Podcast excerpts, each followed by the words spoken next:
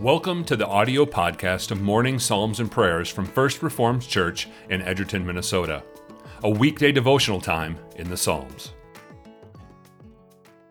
Good morning and welcome to Morning Psalms and Prayers. Today is Monday, June 29th. Today we are going to begin again with a prayer from Hughes Oliphant Old, a prayer for illumination as we prepare to read God's holy word. Let us pray.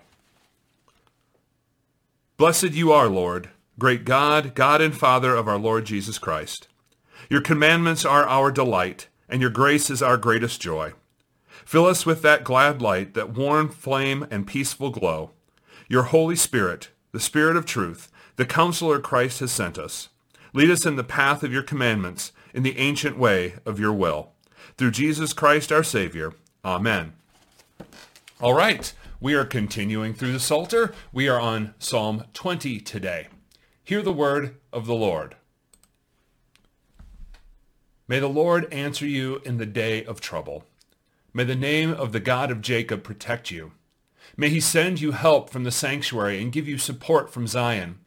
May he remember all your offerings and regard with favor your burnt sacrifices. May he grant you your heart's desire and fulfill all your plans. May we shout for joy over your salvation. And in the name of our God, set up banners. May the Lord fulfill all your petitions. Now I know that the Lord saves his anointed. He will answer him from his holy heaven with the saving might of his right hand. Some trust in chariots and some in horses, but we trust in the name of the Lord our God. They collapse and fall, but we rise and stand upright. O Lord, save the king. May he answer us when we call. As we come to this psalm, I think it's one that we know. Uh, maybe it's just from the fact that it's in the front part of the Psalter, and if we committed to reading through the Psalms, uh, maybe we got to verse 20, but I think it's more about verse 7. Uh, it's not as well known as, say, Psalm 23 or Psalm 8 or some of the phrases that we know from Psalm 119. But this, what we see in verse 7 is rather well known. But first I want to take a quick look at verse 6 that, verse 6 that sets up verse 7.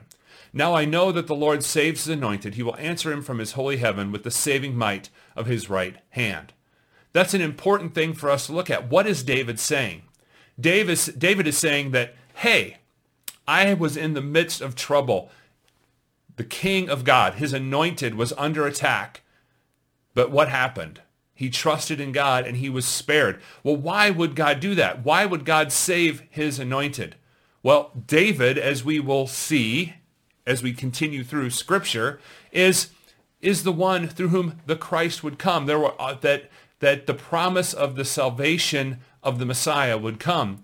And so it's important for us to understand this. We know that the Lord saves his anointed because God keeps his promises. He answers from heaven. He saves him with his mighty right hand.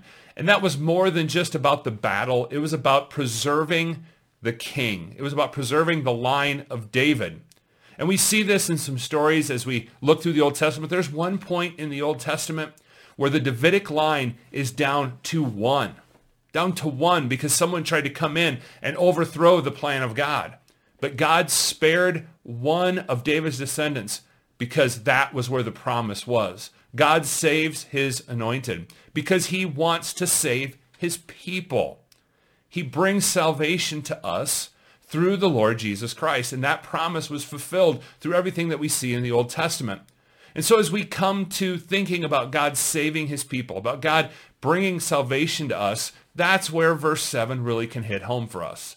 Some trust in chariots and some in horses, but we trust in the name of the Lord our God if he saves his anointed, if he preserves a people for himself, if he brings salvation to his people, then we can trust in him. And so should we trust in chariots or horses? Should we trust in military force? Should we trust in might? Or should we trust in the name of the Lord our God? Should we trust in the salvation that that brings?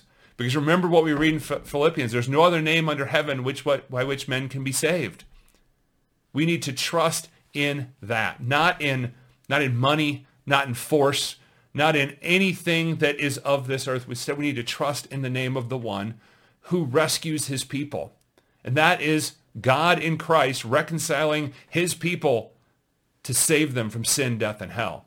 And that is so important for us to remember that we need to trust not in these earthly things, but we trust in the name of the Lord our God. And so may we, as the people of God, show this to the world. When things are happening around us, whether in the world or in our personal lives, let's trust that God has saved us, and so we can have confidence in our lives. We can trust in him. Let's put our trust in him today. Let's stand strong in the truth that our God saves his people. And because we are in Christ, we know that we are one of those people. Let us go to prayer. Father in heaven, we come to you this morning and trust in you because we know that you answer your people in our day of trouble. We shout for joy in your salvation and we bring our petitions to you because we know that you hear the prayers of your people. And today we give you thanks for all the provisions you have provided for us. You have blessed us in so many different ways. You provide shelter for us and we have food to eat. We have families that love us and too many other blessings to name. Grant that we would see these many blessings that are provided by your gracious hand as gifts from you, and may we not take them for granted. Bless us with a spirit of thankfulness for all that you have provided for us. And as we begin this day, we pray that we would not trust in chariots or horses or any other earthly power. We trust in the name of the Lord our God and know that you have, have saved your people by your mighty hand. We pray that you would embolden us today to share the good news and live a life of gratitude for who you are and what you have done for us in Jesus Christ. It is in his name that we pray. Amen. Okay. Have yourself a very, very good Monday. Take care. Thank you for listening. Subscribe to our podcast feed so you don't miss an episode. If you would like more information on our congregation, you can find it at edgertonfrc.org. You can also watch the videos of these devotions at our Facebook page and YouTube channel.